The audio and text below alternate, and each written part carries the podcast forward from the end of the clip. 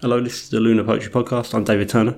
Today's episode is made up of three parts. Later on, you're going to be hearing from Peter deGraft Johnson, the repeat beat poet, and uh, Norwegian poet Marta Ram Fortun. But before before those two, we've got Lizzie Palmer in South London talking to Susan Gray, and Susan is a London-based spoken word artist and playwright, taking her inspiration from sci-fi and other related topics that I know little or nothing about. But if you want to find out more about Susan's uh, fantastic poetry, you can go to www.susiegforce.co.uk or find her on Twitter at Susie underscore G. Hyperlinks with correct spellings to those uh, will be in the description to the audio on SoundCloud as always. Here are Lizzie and Susan. Hello, my name is Lizzie Palmer, and today I am joined by the lovely poet Susie Gray. Hello, Susie. Hi. How are you? Good, thanks. Good. Uh, we are in the middle of a heat wave, so I have to apologise to Susie for having shut all the windows to keep the noise out. Uh, you'll probably hear us getting baked alive in the name of poetry. um, so, if it's okay with you, Susie, we'll start with your first poem, please. Sure. Okay, let's. So, um, this poem's called Robot Factory.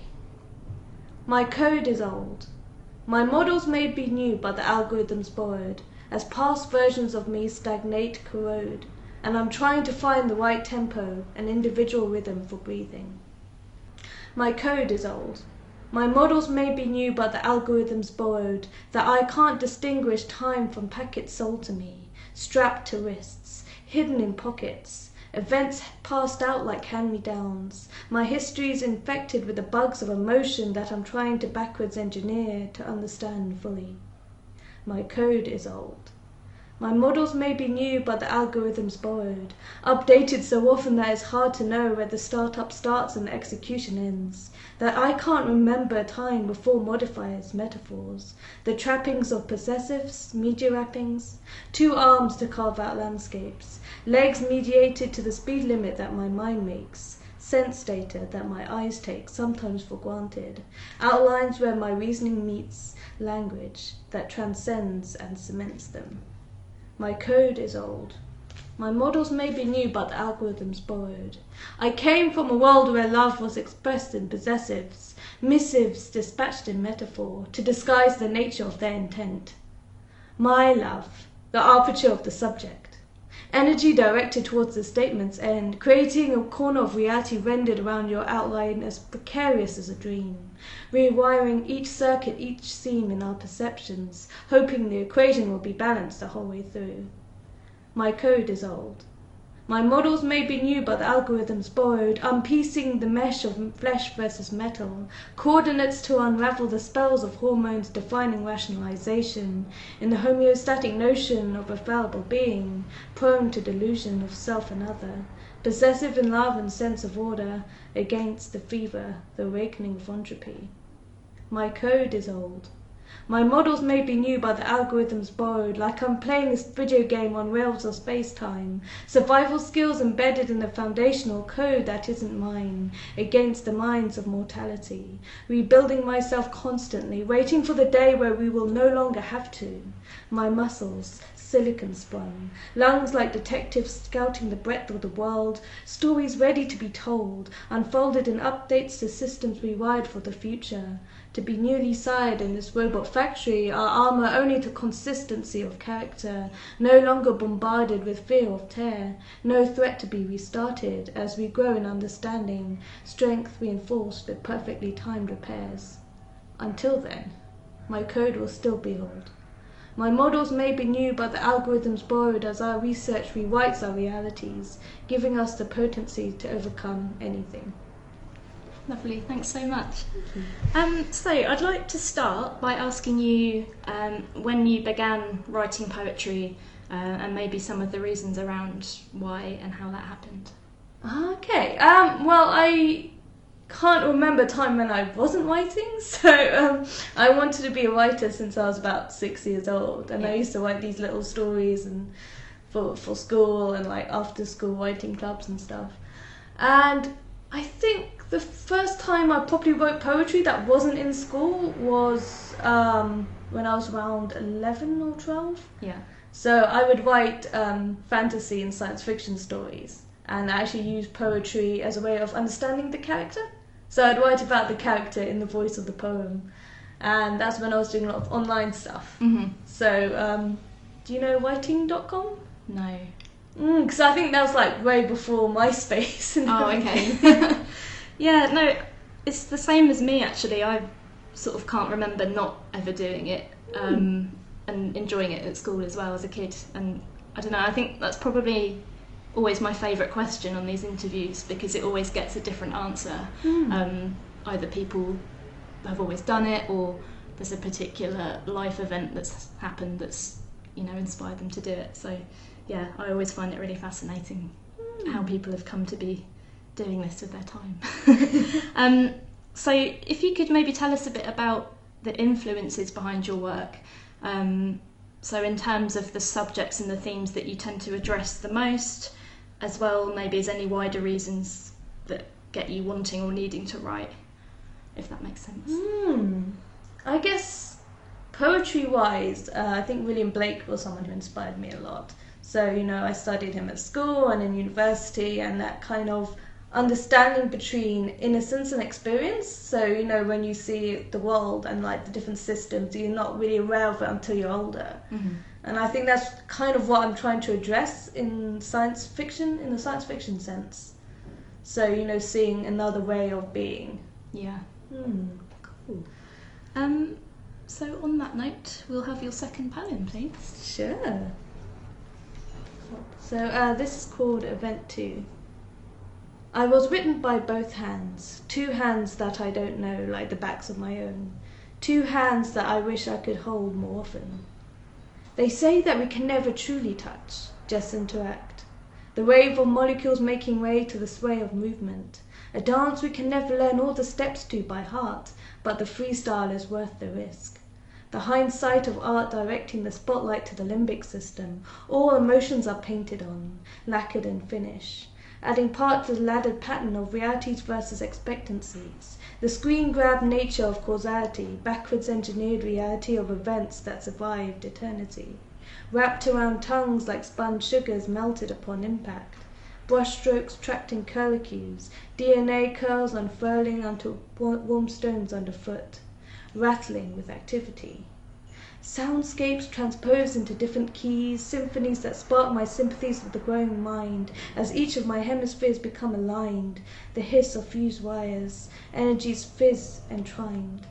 Walls of jade and gold, painted with the smell of heat while the core of mine shakes with lullabies, energized by the range of embouchures I have yet to discover as the sentscape folds inside out. Thank you. Um, so, following on from the last question, um, obviously science and science fiction features quite heavily in your Hmm. work. Um, do you ever think much about, um, obviously, sort of science and art are often seen as opposing things. Do you think Mm. much about combining those two? Is it sort of like a conscious process you have to go through to to marry the two together, or is that just something that happens naturally? Um, yeah, I think it happens naturally. It's interesting because when I was a child, I wanted to be a writer, but I also wanted to be a doctor as well. Okay. So I was really interested in science, and um, actually, I remember one of my earliest memories was that um, because I wanted to be an inventor as well, so I used to sketch out these inventions and show them to my grandfather at the time. So he would always, you know, go through them with me, and I'd explain them to him and how it works. And when I started writing, a lot of the science that you know I had read up on kind of influenced my work. So I don't think I consciously try to put them together. I think there's always a way Yeah. way to work in.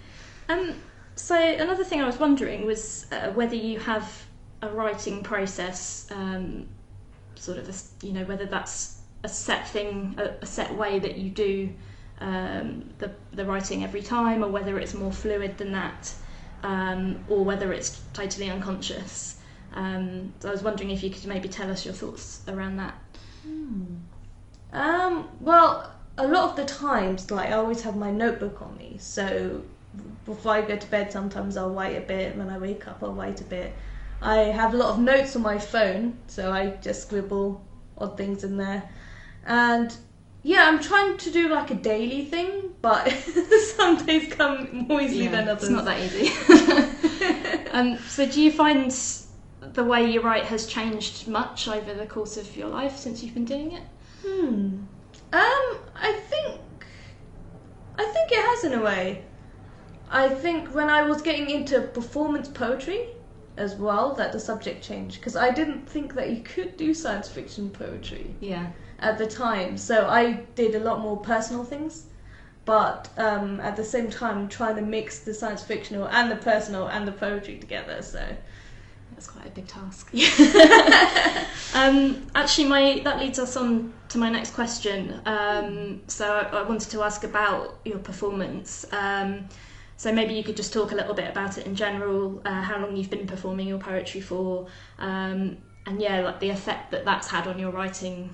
Um, Mm. Specifically, if, if it has had much effect, um, just generally your experience of the performing in relation to your writing. Yeah, sure.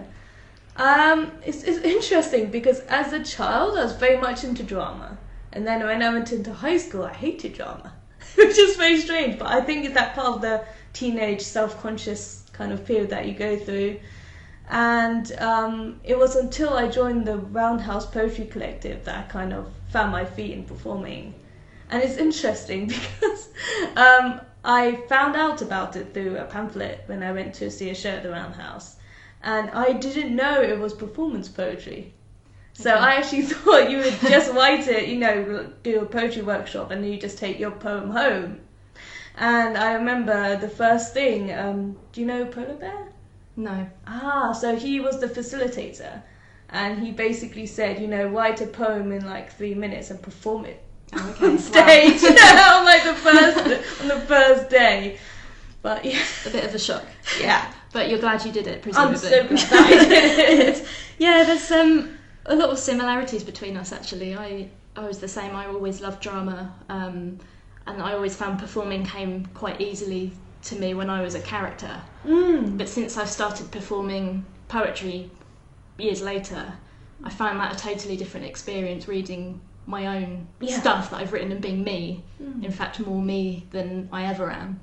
Um, so, do you find like how different do you find those two experiences? Hmm. Um, I think it. I find it more naturally coming from me rather than character, Mm. because I don't.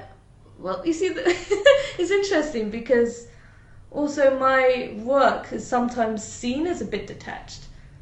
So I try to put some kind of personality in it through performance, Okay. which is sometimes a bit hard because you know, I've had you know this feeling when I do science fiction that you know I'm not really doing it as personally as other people because I'm kind of detaching myself from the world we know, hmm but I'm trying to add my still have that sense of character in it. Yeah. it's really hard to pin down. Yeah, that's really interesting.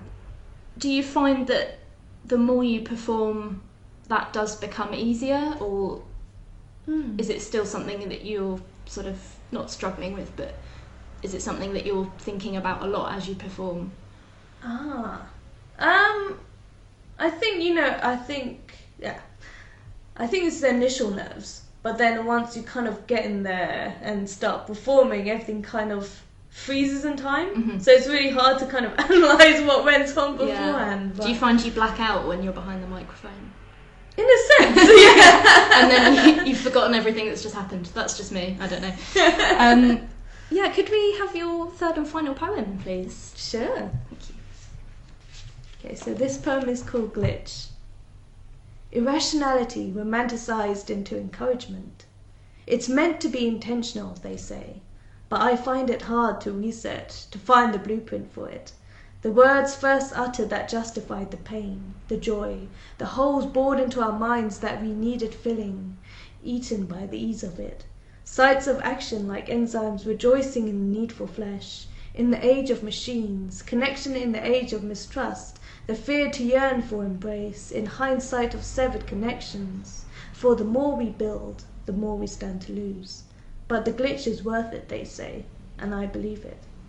Outside of the benefits of safety, security, Outside of the grooves of the rat races, lanes of the baton pass, the glitch is worth it. Structures that we build in each other's heads that we hold safe for each other, that we see outside of ourselves. Irrationality, romanticized into encouragement. It's meant to be intentional, they say. Justification for the life we live, energy seen positively. The glitch is worth it. Thank you.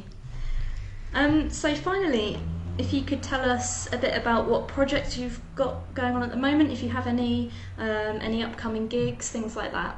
Sure. Um, at the moment, well, I've been doing an ongoing thing um, with a crowdfunded space mission. That's actually called Lunar Mission One. Oh. So I thought it was quite appropriate for Very the appropriate. podcast. yeah. So um, I've done like a poetry piece for them, and I've been um, working on a poetry competition.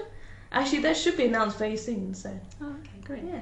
Um, and you have a chapbook out, don't you? Uh, yes. Do you want to tell us a little bit about that as well? Hmm, yeah. So um, it's called Energy or the Art of Keeping It Together, and it's kind of the idea that energy can take any sort of form and it never truly disappears. So we never truly disappear. We just change. And this kind of idea really like fascinated me. So I wanted to write different ways that a person can change or that humanity can change. So each poem is quite different, but in a way it's still under the same umbrella. Oh, great. That's a lovely idea for a book of poetry as well. um, and so you have a blog as well, don't you? Oh yes. And that's got all your your other bits and pieces on there. Um, obviously, as usual, we'll put the written links to all of these things beneath the video. Um, so your blog, I think, is susiegforce.co.uk. Is that right? Um, and your Twitter handle is at susie underscore g. Um, yeah. So it's been wonderful having you, Susie. Thanks very much. Thank you very much for having me. You're welcome. and thanks everyone for listening. Bye bye. That was Susan Gray, and uh, yeah, as I'm terrible at remembering to mention our own uh, social media presence. Um, if you want to follow what, what we're up to on Twitter, it's silent underscore tongue. Lunar Poetry Podcast on Facebook and SoundCloud, and now Tumblr. Next up is uh, Peter deGraft Johnson. He's a London-based poet and performer, co-founder of the Pad, um, which happens out in Essex, and a member of the Typeface Poetry Collective. If you want to find out more, I mean, Peter goes on to describe more about each of those things in, in his chat coming up. But if you want to follow more of his work, then you can go to howlingonthebeat.tumblr.com and it's repeat beat poet on Twitter. So coming up next is me chatting to Peter. This is called A Black View. I woke up to another set of terrorist threats, revealing some seriously questionable mindsets. Convinced me I might have to grab a bulletproof vest before taking my next test, and to avoid challenging jokes, no, not even in jest, and not to speak too loud because it is dangerous to protest. Just be happily repressed, and under constant duress, it is always best to express caution while the world outside is storming, while we're praying for a peaceful dawning, while we're baying for that one fine morning. To the sky I found myself calling. If I was in the wrong place at the wrong time, would it be my family that's mourning? Would it be my body in the casket laid, and would it prove worthy of adoring? If my blood was still gently pouring out, and I was laying in the street dead, meat splayed out, and my mouth open wide like I'm yawning, would that image succeed in being flooring enough? Would that portrait leave onlookers dumbstruck? Could it serve as a black boy's warning? I'm sorry the system wasn't built for you. Send your complaints to whoever's not ignoring. And if that injustice is still gnawing away, bottle up your righteous rage for a rainy day. You'll need it when vulgarities are thrown your way. Through trials and pain, you'll feel what to say. And as these words are sealed neatly in a coffin, and as the last light draws in, I'll think of the state of things, of biting winters and mirages of spring, and of sins. Thanks for that. Um, actually, my first question was going to be uh, how did the name come about? the name uh, the repeat beat Yeah. poet um, i had it as an idea in my gap year um, when i was basically reading an absolute like cavern full of, of beat poetry it was a It was it was the time of first reading on the road while I was traveling, um, which is a bit of a classic. But then I like delved a little bit more into the history and the culture of it, and then I just thought, um, beat poet standard, but repeat beat. It just had a nice little ring to it, and Yeah. so I like stored it away for a rainy day. I think, and that, yeah, I think that's sort of where my question was going. Was it? I didn't know how much it had beat as in musical terms or beat as in the beat poets. Oh, well, that's the Yeah. thing, isn't it? It's both. Yeah, Like, yeah. you know. Very clever. I'm guessing about. Um, maybe you could introduce yourself a bit, um, and before we chat about your work. Yeah, so um, my name is the Repeat Beat Poet, um, also known as Peter deGraft Johnson. I'm a 22 year old spoken word artist living in London. Um, I've been writing for about four or five years uh, properly now. Um, I had a private Tumblr and everything, but then I decided to take it public. Um, my first open mic uh, sort of experiences were first year of university, moving to London um, from Essex, and then throwing myself into the world and being like, I very much got the bug. Um, I read for the first time and then thought, this is something that I can I can do. I'd had uh, musical kind of like upbringing and experience before that, but I always loved lyrics, um, lyrics, oratory, storytelling, um, vocalisms, like anything in that world, like properly encapsulated me. And so I thought, if I can if I can find a way to make this work, like this experience, then I'll then I'll just like stay here forever, and then turn it into a career or however I can survive. Um, who were the first people you were looking at and thinking, in terms of writing? I mean, I'd like to do something like that. Was it poets or was it musicians? Or? Um, it was it was musicians to, to begin with, but it was just hip hop. I, I was always surrounded by by a lot of hip hop, even when I didn't really know about it. And then um, even even before that, um, it was it was things like uh, like gospel music. Um, and I, I, I grew up in the church. Um, grew up in like an evangelical church, and so seeing like a pastor effectively MC a crowd for two hours I remember looking at that and being like, that's like public speaking, that's like performance, I can do that. And then when I uh, I have an older brother as well, I kind of like got my first iTunes library from him, and he was into a lot of hip hop, so that was like Nas. He was into a lot of a lot of uh, kind of like '90s more socially conscious unquote stuff. So like uh, your Roots, uh, Mos Def, um, Black Star, Talib Kweli, uh, that kind of world. But then again, I also had all the other sort of lyrics and uh, all the other music I enjoyed. Um, I was an indie kid. I had a lot of Libertines, uh, a lot of Libertines love, and the writing of Pete Doherty that really encapsulated me as well. And so yeah, a bit of a bit of a hodgepodge of a bunch of stuff, but started early with hip hop. Yeah. Yeah, it's interesting talking to people in London to find out where their early influences came from because um, uh, Michelle Madsen was in Nigeria in Lagos talking to the guy I forget his name now, but it's Word Up Four One One, and um, the whole spoken word thing at the moment in Nigeria is just exploding because it's there's such a natural link between it and the church. So there's you know it sort of runs on quite naturally for them. Um, yeah, it's quite different for me. I didn't really I didn't have any experience going to church when I was younger, so I never saw that side. But I think even some perhaps because there's a big difference, isn't there, between different congregations as well, the amount of speaking that goes on and stuff as well. So I might not have come across it anyway. But um, what was your uh, education like in terms of when you went to university? Was it any literature involved or? Uh, yeah, so um, I studied English Lit um, at the University of East London, um, which was all right. Um, but the the reason why I went to university and the reason why I always wanted to go to university was just to meet people and to be in London and to have the opportunity of uh, of uh, basically being like a sponge and just imbibing all of the stuff that was around. Like you know, I knew that I'd meet a couple of cool people, and then within like you know two weeks, I've been to my first open mic night. And then I was, was also working as a journalist at that time and writing uh, writing for a bunch of websites. And so I ended up getting like a writing gig within the first two months as well.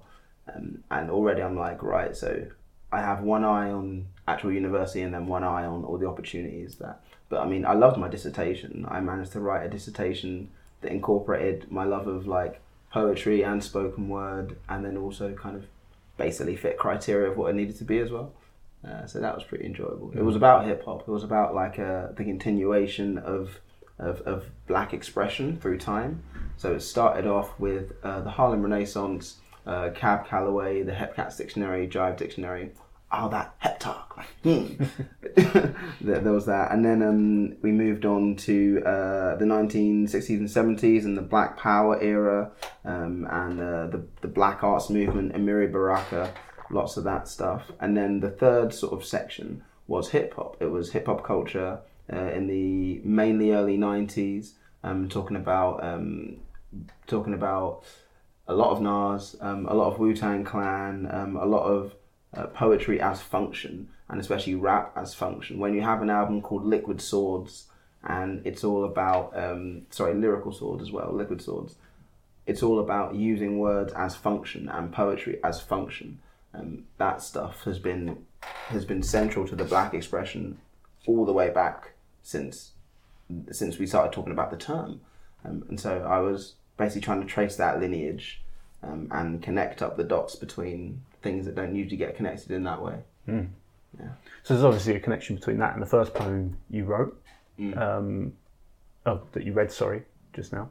Uh, I felt a bit bad going from something that was quite charged in tone to just going to sort of like a quite a mediocre introduction into your work and stuff. But it's the way these things work sometimes. Um, would you? Is this a, a, a theme that runs through all your writing, or is it just by chance that you chose that as the first Um, reading? I- I, chose that as, as the first reading because we're recording this on the 2nd of August 2016 and it's it's been a really febrile um, feeling and situation in London and, and across the world in terms of like race relations and conversations we're still having, microaggressions.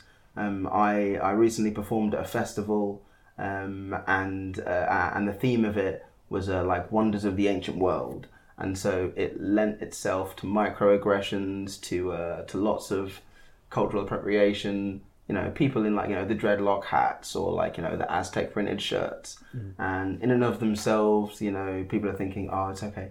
But um, I wrote that piece, A Black View, um, a while ago when I first heard about Tamir Rice, um, and I looked at the lineage of of public black killings, killings of black people in public, uh, and obviously they're, they're documented, and it's just very present in a way that it hasn't always been for me. Um, and so I felt I had to kick off with that because I think it's a really important piece for me right now, and a really important piece for people to hear right now. Um, so yeah, so so that's where that comes from. I have more like introductory, less. No, no, I'm glad you chose it because it's nice to. It's I, it's nice when people come on and they. I was going to sound patronising. Then I was going to say brave enough to like open with something like that. 'cause No, it's it's, it's not. It's not always easy to decide. Um, it, it's as I went on and sort of went into, into the introduction to you because sometimes you fall into a pattern and a habit of the way these conversations should work. Um, my, I was going to follow up just just thinking there because it's something I've been thinking about a lot, and I think we might have spoken about it the other day when we were chatting about whether spoken word is the right medium for talking about really serious messages because like obviously it is because it reaches it, it can easily reach a wide audience but my feeling is that it's sometimes too easy to for people to on facebook put a thumbs up click a like claim to have understood and engaged is what i mean is is spoken word also too easy to ignore as well do you know what i mean I think I think it can be, and it can be transient just because of the medium it is in terms of like short form. Um, you know, like the a two minute video on Facebook when you see it in like you know when you're coming home from work or whatever, you can watch that and then kind of uh, gloss over it, and then it can be forgotten very simply. Like I, I was a film journalist, and so I have a lot of love for for like proper ninety minute long feature films as as a medium to address stuff as well. Um, the, the the reason why I do come back to spoken word is because it's instant. It's really direct. It's like it, it is someone on stage or in front of a microphone telling you about their position, and and if they're good at it, you'll understand, and it will stay with you. Like I, I- can I can remember lines from from poems I've heard.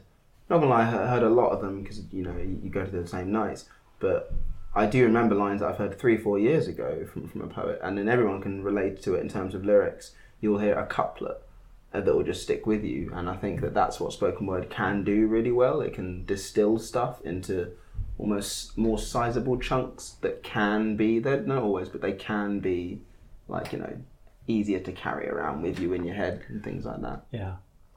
I think, I mean, definitely one of the positives I see in it is that sometimes people are put off with engagement with certain topics because they feel like they're being lectured. And I suppose with the short form of spoken word can seem more accessible because it perhaps doesn't feel like that. It feels more like it's just a shorter message, isn't it? But um, I don't know. I think it's something I need to come back to personally about whether the whole thing with as popular. That's what I mean. As it grows in popularity and becomes more mainstream, and there's more content everywhere, then the people just stop ignoring it because it becomes such a standard way of communicating. Do you know what I mean? That- No, I, I, I mean, I, I mean, I hope not. I'm just yeah, yeah. I, I fear for that happening, but I do reckon as as the spoken word scene grows, we'll just get a larger variety of stuff. Like it, it, it it'll be.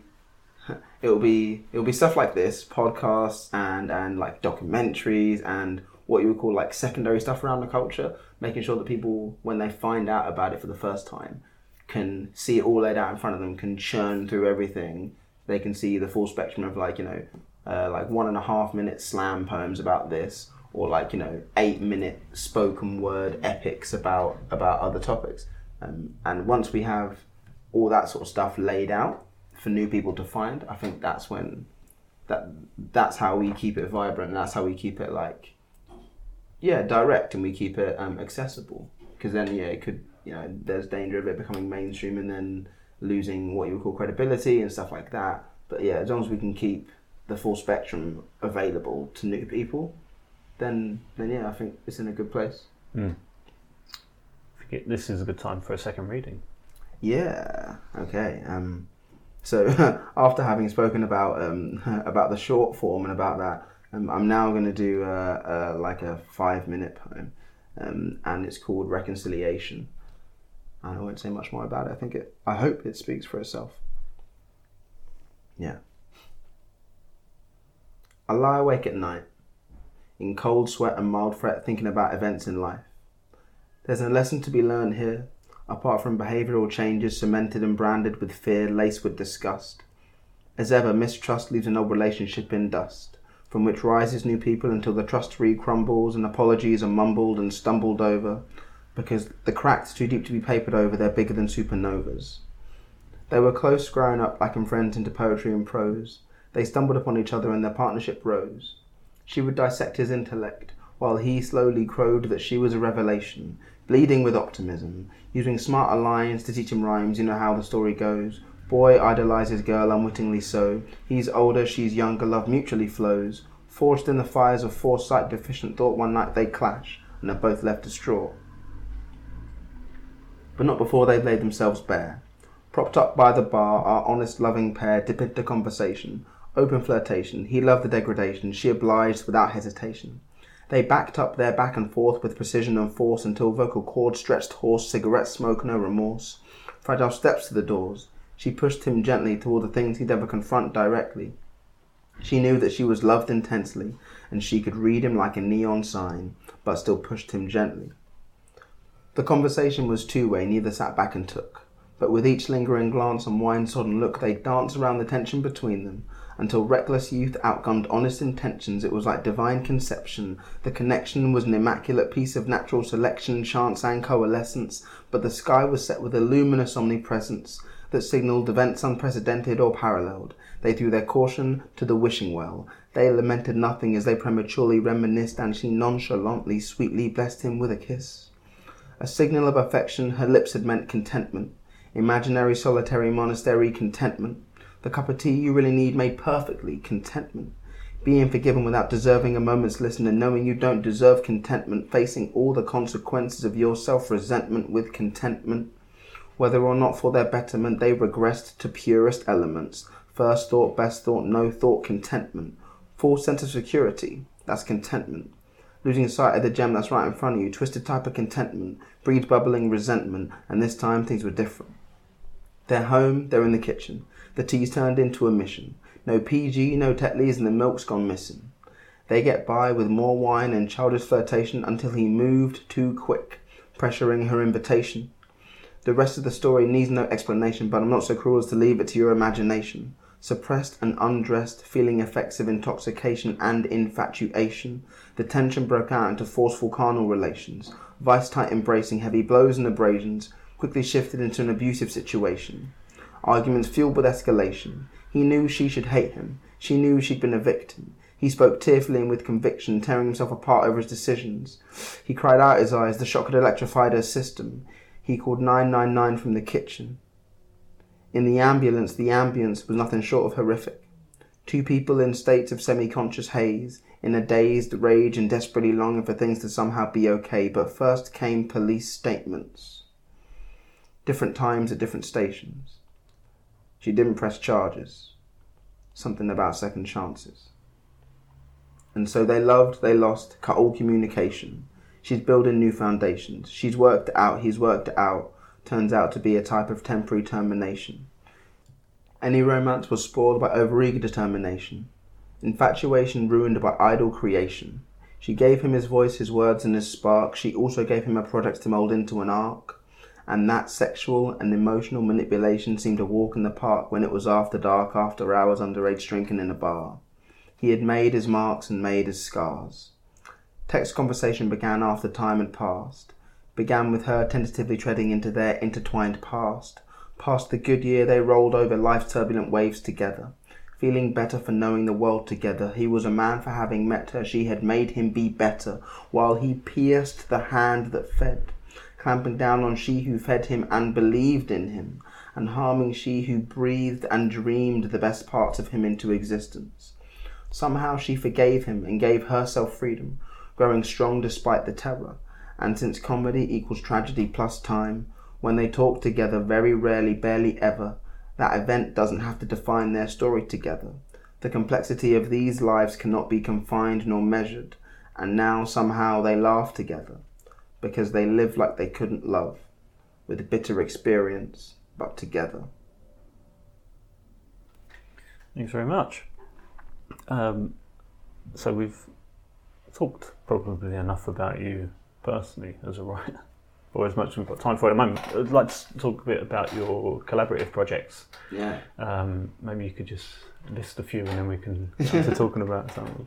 Yeah, okay. Um, so uh, I'm I, I write with uh, with two poetry collectives, um, the soon to be legendary Typeface Poetry Collective, um, and then uh, the newly formed Little Versed Poetry Collective. Um, both like reading and writing regularly. You know, we meet up, we chat, and we get into like the bones of some poetry. Um, it's just a really great situation to be in with other writers. Um, and then also, um, I run a creative arts venue called The Pad. Um, we founded it, I say we, um, it was founded by uh, me and two uh, friends from university um, at the end of second year. Um, we got the space, the physical space in Dagenham. The we're coming up to a year now, so we got it in September 2015. Um, and the, the idea behind this space um, is to be able to bring together creative people, artists, uh, into a physical space where they can see all different types of art. We're into the crossover about art, and we're into um, the full spectrum of the creative process. We really like seeing a DJ who will, you know, end up doing backing for a spoken word artist while um, an illustrator is capturing the, the entire event, and then maybe like a sculptor is just there in the corner as well. We always make a point um, with our programming um, to to have a full, broad variety of of creative events. And then we also just want to make sure that people feel comfortable in the space. Like it's called the pad because we want it to feel like like your mate's pad, like a cool place to hang out. Um, and you know, from from what people have said about it, um, they they tend to get that. And so, I mean, that's really good. We uh, we do a lot for the community, and we're trying to build up a community. Um, and it's difficult, but it is also really, really worthwhile seeing seeing people talk about it, like when they're leaving an event, or seeing people feel comfortable there, um, and seeing people come back. We love people who come back. if you've come once, that's cool, that's great. You you managed to find a place. But if you come back and bring a friend, we're like, yes, you're my people, um, and that's how you build a community. Uh, and we're really into that, yeah, uh, and that's the pad. So what? Why is it so important for the pad to have these crossover relationships between artists? Why not? Why not uh, just do the easy thing and follow the template of booking different people without any links? Oh, because because nobody is singularly into one part of creativity. No one just likes films or just likes music or just likes visual art or just likes photography or just likes anything. I think it- it's it's a weird thing that hasn't always been hasn't always been present in like how people view themselves creativity uh, creatively. We now live in an age where I can like you know access every music song, blah blah blah, etc. You know, with asterisks. But I can through Spotify, YouTube, the internet, etc. We have such broad access to everything that we don't have to we don't have to choose in the same way that we would have had to 25 years ago when when your identity was so much intertwined with the music you listened to or the films you watched.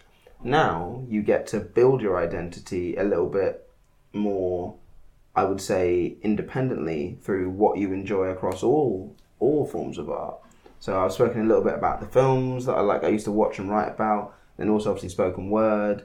But then um, I have a great love for visual art as well, um, and and many other art forms. Podcasting you can argue is an art form, the conversation, um, and that's why it's important for the pad to have to have all these different strands of stuff going on because it means that you, you may come looking for you know a short film that you really enjoyed. But then you hear a dj who's mixing music in between the two films you're watching and and then all of a sudden you're into another thing. Um, and then it keeps the ball rolling it keeps people on their toes and also keeps them interested because you never know what you're going to get. You're going to find some absolutely incredible stuff and it may be in a field that you don't feel comfortable in and that's great because it means you can get people on side, get them experiencing new stuff in a situation they're comfortable in, and they're more likely to, you know, check the person out when they leave. Um, and uh, we spoke before and that um, discussion and conversation is a big part of what happens at the pad as well. Um, maybe you could just give a short description of what that involves at the nights, and then uh, tell us why why that became a part of what the pad is. Yeah.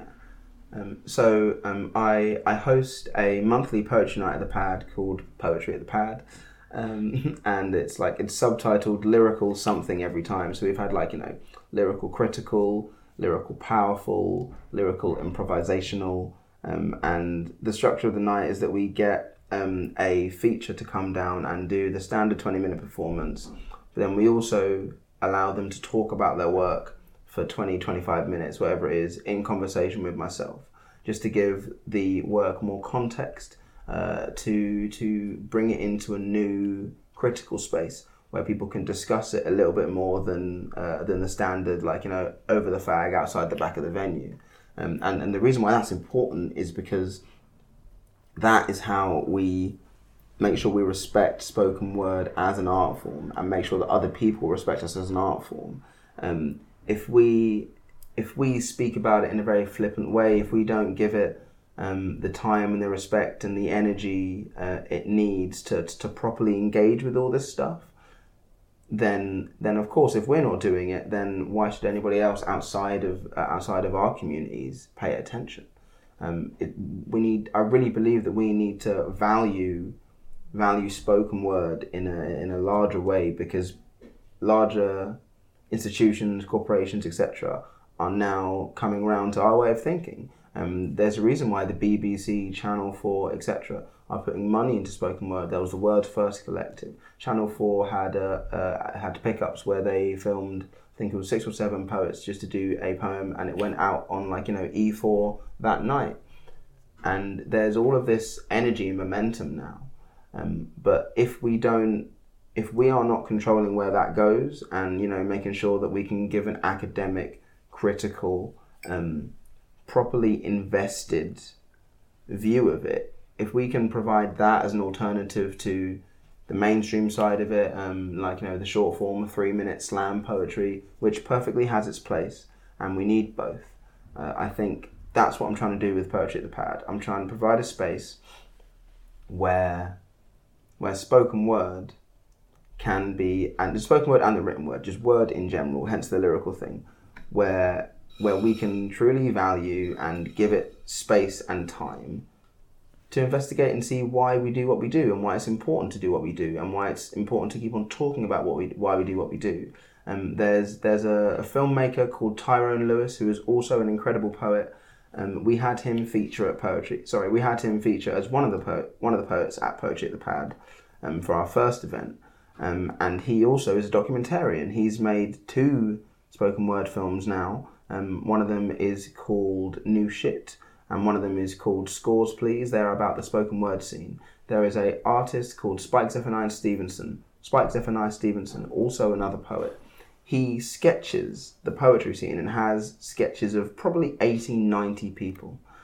And these sorts of like um, what you would call secondary parts of the culture, they're not like the actual spoken word poetry, but they are they are content around it. And of course the Lunar Poetry Podcast, what we're doing now, all this stuff increases the value of what we do to people who don't know about it. And if we can convince people that there is value in this through having a half hour conversation about two poems or, or however it is, then I think that means that we get to keep means that we get to keep a strong view and a clear view as a community about what spoken word is and what it can do and what it can be.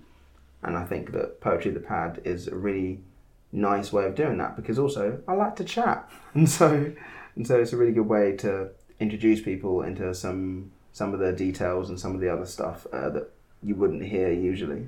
Yeah, I mean, I'm just I'm not going to do much else other than nod in agreement um, because I do. I mean, you know full well I agree with pretty much all of that, and I think um, until people start treating their own work with more respect, no one else is going to cotton onto that and do the same. Um, so when's the next uh, pad event?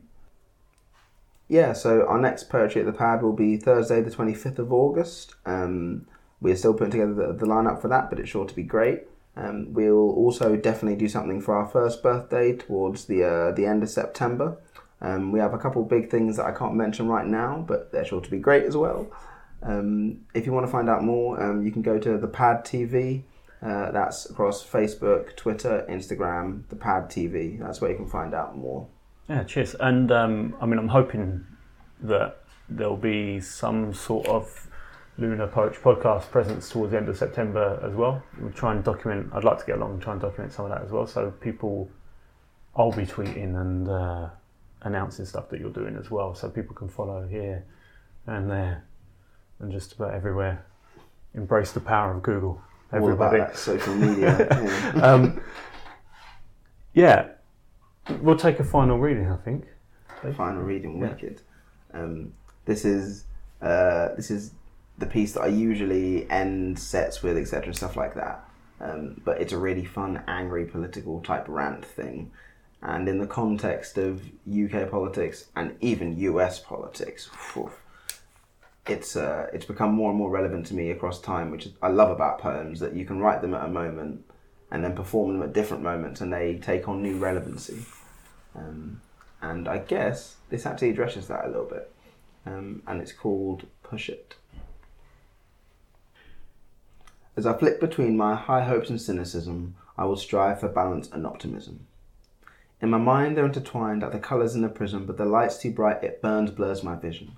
I shut off the visual and enter the surrealism where my dreams are stacked high with pre planned precision. My inward visualized mind is opulent neoclassicism and it's tailor made by me because I am the chief technician. I shuffle foundations from their original positions, add wisdom and opinions, thoughts and new suspicions, by marrying tradition with proper criticism. Scientific mind, I know based on empiricism, Tao, Buddha, Jesus Christ, man, I pick and mix with my religions. I'm a scripture twisting little demon, far from heathen. I believe in the power of words to build or break a whole world, and I mean that literally. Language makes the earth twirl. Don't conceive it for a minute that it's out of your control. Think about it when you think of how you see your favourite girl reduced to commodity or classified as whore. and if she's not inside the paradigm, she's bound to be ignored. And we know the leaders of this mission are worthy of derision, but daily life exists in a world where politicians speak their own language and present their own truths by only cherry picking the facts that support their views, which in and of itself is an unfair use, but their fact can be transparent too. And at the time of writing, this was true. And if you don't believe or think I've been deceived, it's a fact. Imagine this on the news. As the Office of National Statistics shows, crime in the UK has reached an all time low. And that sounds kind of counterintuitive, right? Already you're thinking no. But look below the surface, deconstruct that truth on show. The meaning of a fact is reconstructed in the flow of the language surrounding it. It is an object in the globe. These lyrics, words, and letters we pretend are set in stone are based on shared assumptions. Don't put one man on the throne. So, swinging from the chandelier is my brand new ancient fear that absolutely, positively, no one knows what's happening here. Because if monkey see and monkey do, can monkey know objective truth? Why should the language of the universe be known to its symbolic youth? We are time and matter lot beings. We only know what we can, we understand what we can, so we do what we can. And it makes sense to point out that only reported crime could be recorded. And that's why that fact seems sordid. If nature is immutable, our information is neutral, and the goal for human history may as well be to set up a sequel. And I believe that that's a source of optimism and not nihilism. So keep on shouting, smash the system till the ego starts to listen, then focus on this little repetition. I don't believe in isms, I just believe in me. I think I can, I think I can, I think I can be free. I don't believe in isms, I just believe in me. I think I can, I think I can, I think I can be free. Thanks very much. So, obviously, people know where to go to check out the pad, but where can people check out you personally? Uh, any gigs you've got coming up and new work? You can follow me on all the social media at Repeat Beat Poet, uh, Instagram, Facebook, Twitter. Yeah, that's uh, I, I tweet a lot of good stuff. Clearly, um, that that's a lie, but um, it is the best way to keep up with me. So uh, yeah, Facebook and Twitter and Instagram. Repeat Beat Poet. Yeah, and like I said, um, I'll be retweeting stuff. So go over to us at um, silent underscore tongue, which is a Twitter feed. And I forgot to say at the start as well, this will be the first podcast that's going out with, as you know, part of the new project, which has got funding from the Arts Council of England. So thank you very much to them for giving me money. Respect to the Arts Council for funding all of this. Yeah, yeah brilliant. Um, so there's going to be a lot of really great stuff coming up over the next 12 months, um, and I think this is a pretty good start. So thank you very much, Peter. Cheers. Mad love to you, man. See you later, everyone. Peace. That was Peter. Definitely check out his work and the stuff he's doing with Pad and the various collectives he's involved with. So just a few weeks ago, on the 31st of August, I was passing through Oslo on my way from Sweden to the south of Norway. Um, and while I was there, I was lucky to have the day to myself um, and decided to well, ruin it with poetry. um, I was lucky enough to meet with two poets, but coming up next is um, the second chat that I had there with a fantastic performance artist um, that also works with spoken word and text in her work. Her name's Marta Ram Fortune. Um, you can find her work at martaramfortune.com. Just wanted to say a big thank you to Litteraturhuset in Oslo, the literature house in Oslo, um, who at very, very short notice allowed me to use um, an office space or sort of a little library space up at the top of the, uh, headquarters there in Oslo to allow me to do the uh, do the interviewing, which was a big help because I don't know Oslo that well even though I lived in Norway for a while, but it's hard sometimes to find locations, um, suitable locations, away from god awful uh, espresso machines creating racket when they're steaming milk. So, big thank you to Litteraturhuset and a big thank you to Marta for meeting me at such uh, short notice. I will read a text called Kutt. It's cut.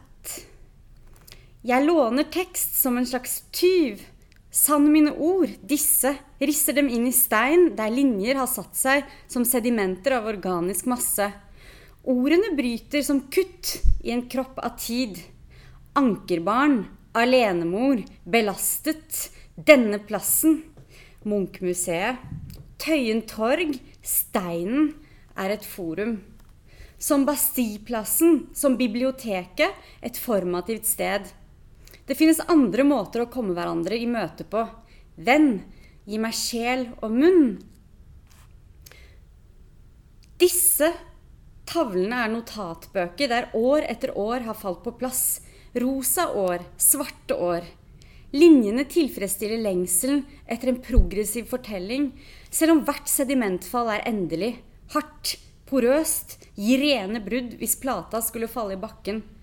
Og den falt, den brøt. Jeg drømmer om natten at disse steinplatene knuser, én etter én, og at alt jeg har igjen, er uangripelige fortellinger, vandrehistorier, rykter.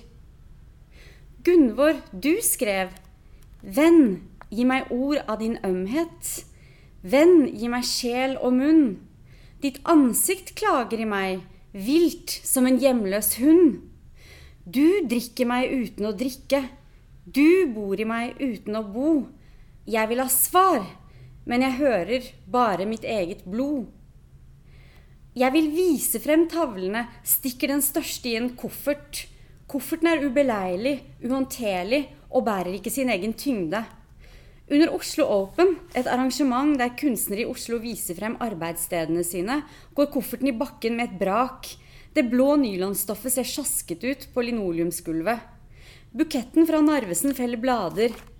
Det er et rent brudd når steintavla går i stykker. Men kuratoren, som er kommet langveisfra for å se, oppleve en performance, sier trett That thing isn't working very well, is it?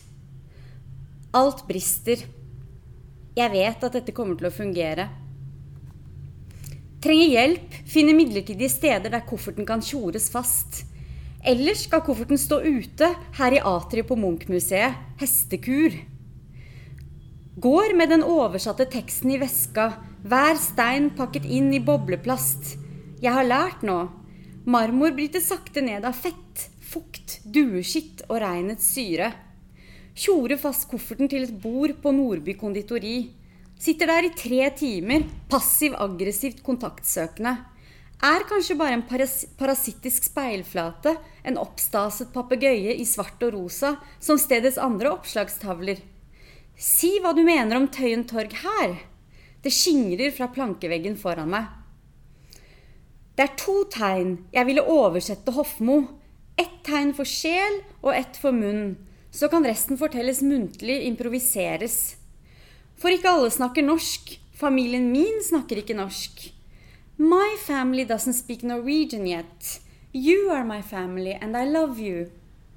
Soul, I thought, must be a moment of existential clarity, for example like pain, sier jeg og presser den mer håndterlige lille platen i hendene på hun som sitter på benken ved siden av meg. Like a whip that hits skin, breaking it. The line going across the stone. Munnen, well, it's a mouth, reading horizontally or di diagonally. You cannot escape the banality of its explicitness. But the banal is eloquent in its delivery of both cruelty and kindness. The politicians know. This way, it could be both a vagina or his lips. My family doesn't speak Norwegian yet. You are my family, and I love you. Tack, and thank you, Marta. Thank you very much. My pleasure. Um, it's really nice to meet you. So um, we're in Oslo, and before I planned my well, didn't really plan the trip. I've been in Sweden in the forest for a week, and now I'm back in civilization. And I just contacted some friends that I have that are connected to art and literature over here. And my really good friend Yilda, who I trust in all matters of recommendations with art, uh, who works at Standard Gallery here in Oslo, um, sent me a picture, and it was a really because I looked at it on my iPad, so it was a really tiny thumbnail. And the, Yilda said, "I don't know who this uh, person is, but she did a really great project. She's reading poetry on the bus, and that was enough to get my spark my interest Yeah, and yeah, for, yeah, for me to contact you. Um, so I'm not going to. I don't like to pretend I have more knowledge than I do. I'm not going to pretend that I know your work, but I was just really interested in the crossover between performance art and your writing. So it's probably best if you just explain a bit about what your work involves, what your practice is, and uh, what you've been going. Absolutely. Yeah. I think um, I came into performance art um, by necessity, um, and I would say that um, both literature, poetry, and um, kind of other art forms have been formative for me. And the way I read performance art is um, as a genre that transpires from um, sculpture, painting, uh, literature as this um, extended limb, you know, like an extra tool in your Swiss knife. Um, if you think about it in relation to uh, the avant garde, you know, and um, the incentive of or the necessity of starting to use manifestos, for example, uh, and to kind of um, use text and action as a way to imply that uh, the autonomous art object or the elevated art object had been um, had been kind of um, stolen and needed to be retrieved through quite extreme means, but also as an act of loyalty to say um, towards a society in crisis, to say we need different tools that are accurate for the time that we live in. Um, and I think performance art is is not always a very potent tool, but uh, it's not for me in and of itself radical anymore. But I think that there are ways of merging um, um, modus operandi, um, uh, and for me it has a lot to do with the ability to improvise and the ability to incorporate um, fragments of uh, uh, audience interaction that kind of overwrite my own sentiment. Um, definitely one of the things that attracts me to performance art um, is that ability, that the openness it gives to artists. It seems to be the only art form that still exists, sort of traditional art form in art schools that exists and allows you to bridge different media, doesn't it? You know, you can spend uh, a couple of years writing text and then bring it into a performance, or you can go off and paint. It seems now the way art education works is you very much pigeonholed into you're one thing, aren't you? You're only one thing after that. And it does seem that performance art still allows that ability to react to a situation in a way that other art forms don't. I think I don't know. I think um, I think that what has happened is a backlash in terms of that uh, um, idea of performance art being very um, like much more free and open than than the other uh, genres.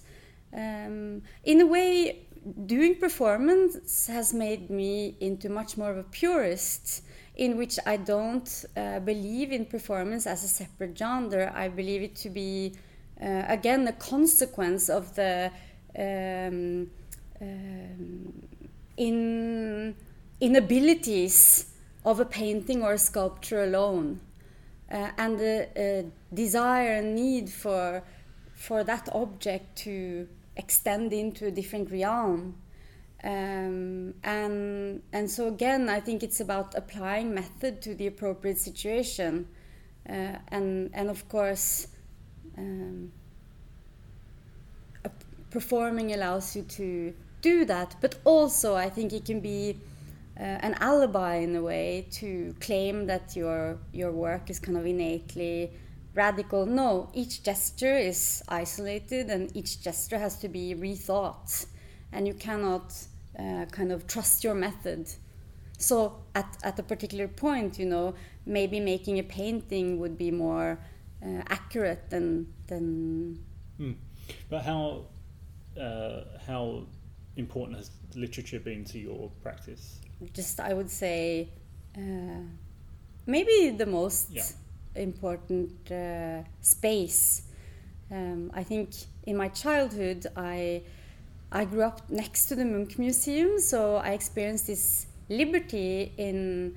Um, there was no su no such thing really as pedagogy in the museum at the time. If there was, I must have escaped their uh, long arms because there was a room in the basement in which you could draw, and then you were also surrounded by the text about the artist, you know, his his life story, and then around that time, so many seminal works were also written. So it seemed that his practice was also very connected to um, to literature. In Norway, you know, there were many important artists and writers in the period, such as uh, Hans Jæger and um, Christian Krogh, and then you had all, you know, the uh, feminist writers um, who. So, so there, so so you could say that um, through Munch, in a way, I understood that writing was also a practice in which uh, you kind of assumed responsibility in a way, um, and that writing was connected with. You didn't have to be. You didn't have to stick to a medium.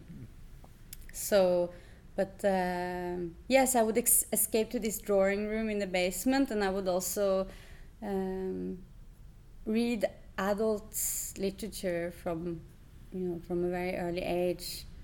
And I was never forbidden to read anything. If it was Bjørneboe, who's, who was this explicit, he was taken to a to court for being for his inappropriate writing, which is ridiculous in our time in a way. But you know, I was never forbidden to read anything, as um, my mother thought that being exposed to uh, pre-generated images such as you know a soap opera was more dangerous for the imagination that to gen- than to generate images based on a text. Mm. um, and so yeah. I mean my, my so i lived in kristiansand for four or five years and i worked predominantly in galleries. So i was traveling around scandinavia and in, installing um, artworks into exhibitions and i worked a lot with performance artists there was a there's always been a very strong link, which is why I was able to meet or get in touch with poets when I came over because even my art artist friends, which in U, in the UK there would be a division between people that I know that are involved with literature mm. and people that are involved with art. There's a small grey area, but in it seems in Norway there's a much larger crossover, and it seems to be that there's a, a deeper history between artists expressing themselves through literature as well. Um, so it seems it seems quite nat- the link between your performance and literature. It, it, seems quite natural. But how did the project on the public buses come about, and what did that involve? Well, um, I was invited to participate as part of a program um, called uh, on the Move, Munch Museet Bevegelse, and um, where the artists are asked to deal with the fact that the museum is moving from its location in Tøyen which is in inner city east in Oslo, to a kind of the barcode area and a new development um, uh, in Bjørvika, and in which there's a there's a cluster of new signal buildings mm. dedicated to culture, and this has been very controversial, and also for me. Uh, so I think they willingly, knowingly invited artists that would uh, um, approach the task with criticality. Uh, and, and I think um, you could compare the process with field work, really, because I, in, in a, an anthropological term, um, where I spent a long time uh, traversing what used to be my, my childhood square, Tøyentorg, and bringing these very inconvenient sculptures with me, these portable stone platelets uh, that I had engraved with um, symbols based on an interpretation of a Norwegian poet, Gunvor Hofmo, um, whose um, the love of her life, Ruth Meyer, was deported with Donau, um, and, and um, she was assassinated in, in Auschwitz she was um, a Jewish girl. Uh, and so my attempt with the text are both to encounter what cannot be captured in an object, whereas the object is an interface of what cannot be captured in a text. And then the actions that I really do with the help or, or with or with the resistance of the audience, uh, creates this kind of malleable whole in which we can maybe um, create different kind of interfaces uh, or synthesis between um, the anecdotal and the quotidian uh, of individual experience and this overarching uh, narrative of um, political decisions that that affects our lives and that kind of seep into our language in particular.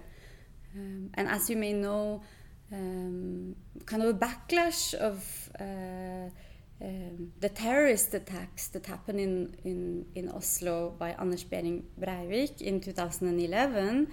Uh, um, after the fact, there has been this uh, neoliberal kind of political um, backlash in a way, uh, in which we now have the most conservative government that we have seen. Uh, it's a coalition government and for example, uh, the government is operating with a particular rhetoric to prevent uh, asylum seekers and um, economic uh, motivated migrants to come to Norway, which has been seen as, you know, a haven for uh, for people that must escape. Um, and it it's rather um, disturbing to see how this banal language of uh, a Facebook page discouraging uh, discouraging you from from coming to Norway based on on restrictions. Um, the banality of these everyday interactions and the simplified language being used that's something that interests me very much and that's something that i uh, sample in a way and incorporate in my own texts mm. so it's all about combining elements to create an interface in which these elements you know meet uh, because as i said in the text that i just read that the banal is eloquent in both expressing cruelty and um, and uh, hope. Mm. I'm interested to know about how, when you when you carry out any public projects, how this work is received by audiences. You know, because it seems like um, there's always you well, you can never tell, can't you, what the, when, what the reaction is going to be when you when you spring an artwork on people. You know, if you turn up on buses or um, in public spaces. So, um, first, I suppose, I was wondering what the reaction's like, and two, um, when you go into something, do you have a firm idea of what the performance will be, or do you react? Do you, is there much improvisation as to? Um, to answer your first question, um, the sometimes, sometimes um, I enter a space. Uh, on the level with an object or something that is already there uh, and enter it on a more abstract level in which I just insert myself into what's already existing and I just try to um, listen to it or observe uh, the space and people rather than kind of projecting my own idea and trying to make them fit my mm. uh, oeuvre or project or expectations. Uh, because if you come with expectations, you are also, um, you know, easily manipulating the context to um, fit your end goal. And you could say that I work in a reverse manner.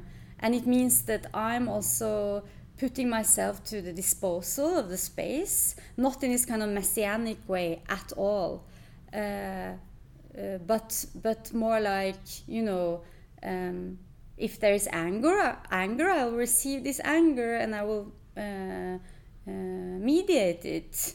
And if there is um, there's surprise or uh, these kind of given elements, they're also a, a, part of this noise, the noise of the city or the noise of uh, the museum, the noise of the art object, the noise of the text. So it's this synthesis I would like to point at.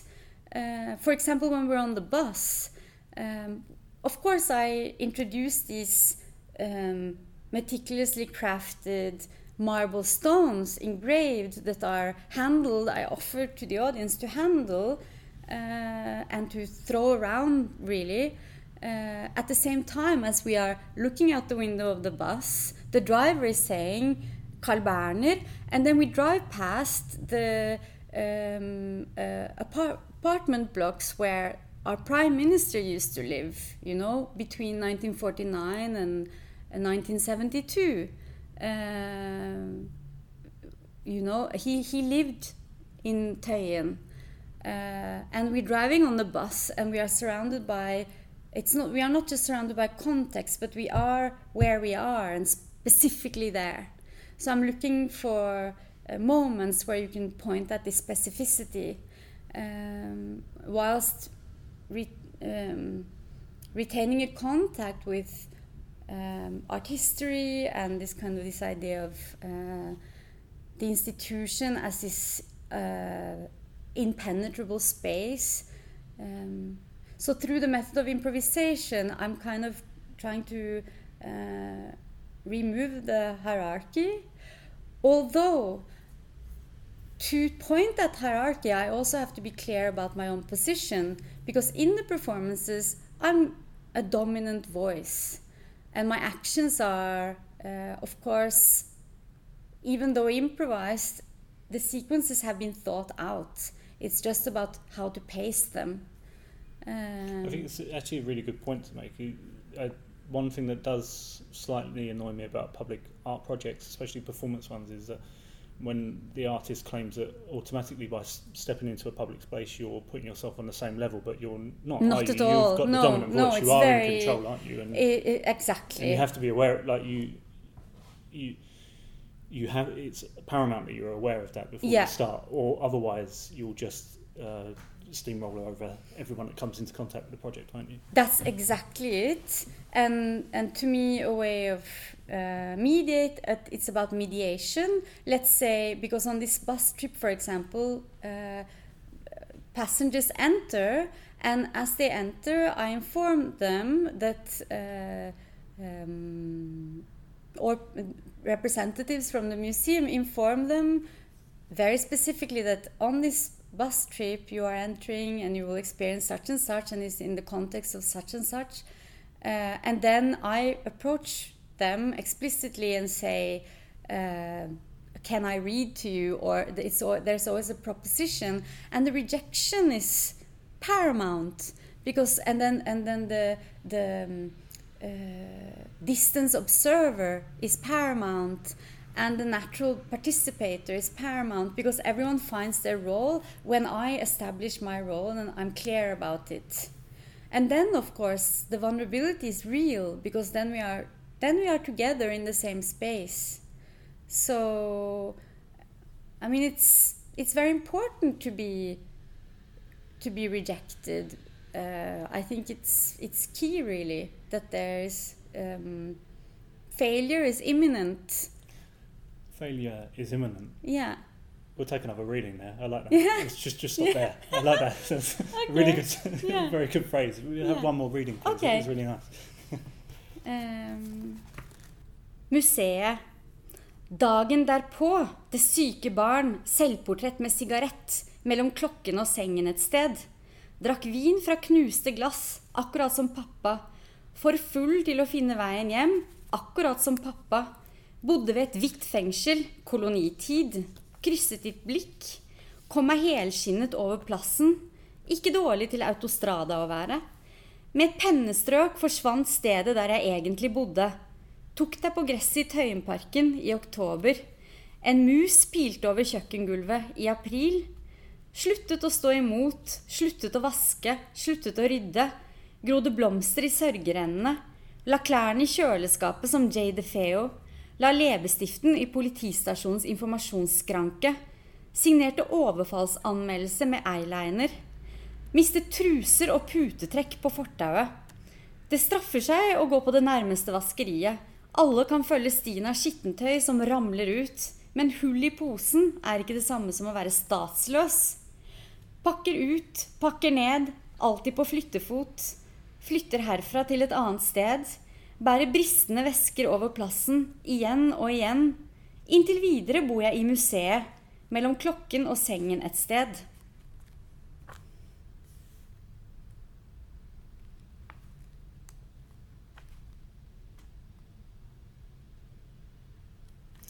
Blås opp byen min. Det øsregner. Faen, faen, faen. Han har omarrangert innholdet i plastnettet og de to bæreposene helt siden jeg kom til torget. Forbannelsen lyder med ujevne mellomrom. Etter hvert syns jeg det er noe livsbejaende og lystig over banneregelen. Det er som om man danser rundt tingene der de ligger spredt, glitrende og slitte gjenstander om hverandre. Delvis lagt på bakken og på det matte utemøblementet i tre utenfor tippekiosken. De ulike nivåene objekter er plassert, de ulike nivåene objektene er plassert på, skaper en snål, men dynamisk koreografi. Barn liker å se på ham, de sirkler begeistret rundt mannen. Det er ikke vondt ment. En dame setter seg på bordet ved siden av ham i ly for regnet. Han finner straks anledning til å snakke med henne, slik han roper etter tre menn. Skal dere i moskeen? Det er bra, gutter! Faen, faen, faen! Kvinnen som søker ly fra regnet, snakker demonstrativt i telefonen og markerer avstand til den rusa fyren. Mennene på vei fra moskeen smiler overbærende. På benken utenfor biblioteket sitter det noen jenter med moren sin og spiser frukt. Den yngste kommenterer maleskrinet mitt høylytt. Moren deres ser mistenksomt på meg. Jeg forstår henne. Ser unektelig litt rar ut der jeg sitter med aviser tilsølt av maling, lei av å male blomster. De virker plutselig så utilstrekkelig. Begynner å skrive mine bokstaver over over en artikkel om Donald Trumps sprø brev. For Donald skrev med fet penn på artikler om ham selv. Sendte de overskrevne sidene til journalister og opponenter. Fortellinger skaper atferd i avis på avis. Mønster på mønster. Faen, faen, faen. Akvarellfargene er nå urene og, og blander bare brunt. Sånn går det når jeg bryter mine egne regler. Steinen med munnen på ligger i blomsterbedet, skitten av våt jord. Sakte bryter regnet ned marmor i en usynlig prosess. Da er i alle fall noe på gang. Jeg forstår at barna får beskjed om å la meg være i fred. Litt den rusa mannen vekker jeg skepsis, men min tilstedeværelse aksepteres på armlengdes avstand. Tenker på Chantal Akermann. I den korte filmen 'Så meg vi', 'Blåse opp byen min', glir kameraet over Brussel by og tar oss så opp heisen i en modernistbrublokk. Den unge jenta i filmen behandler alt som er kjent hjemme hos seg selv, som om hun aldri har sett noe av det før. Spagetti på gulvet, klær i kjøleskapet, vin mens hun balanserer på arbeidsflatenes ytterpunkter. Hun synger, men lyden er ikke synkronisert med leppenes bevegelser. Så hopper hun ut av vinduet, jentekropp på betong. Det handler ikke om galskap, men om lengselen etter sublimering. Taket på trekonstruksjonen jeg sitter i, er lekk. Stemorsblomstene og de små furutrærne ved siden av meg fremstår latterlige akkurat nå, som jeg, ustelt og malplassert i regnet, blankt punkthus. Jeg har nesten gitt opp for dagen. Kan faktisk dra herfra når jeg vil, akkurat som museet. Så stanser du, en mann med aksent. Kanskje er du polsk. Du slår av en prat selv om du blir våt. Du forteller at du har sett meg mange ganger med steinene, kofferten, blomstene, avisene og maleskrinet. Du forteller at du jobber med stein og betong. Du er håndverker. Du lurer på hva jeg gjør. Jeg forteller om prosjektet og at jeg er kunstner. Vi jobber nesten med det samme, sier du. Alltid slepende rundt på redskapene våre i tilfelle det er noe vi får bruk for. Takk, takk, takk. Failure is imminent. We'll stop there. Thank you very much, Martha. My pleasure.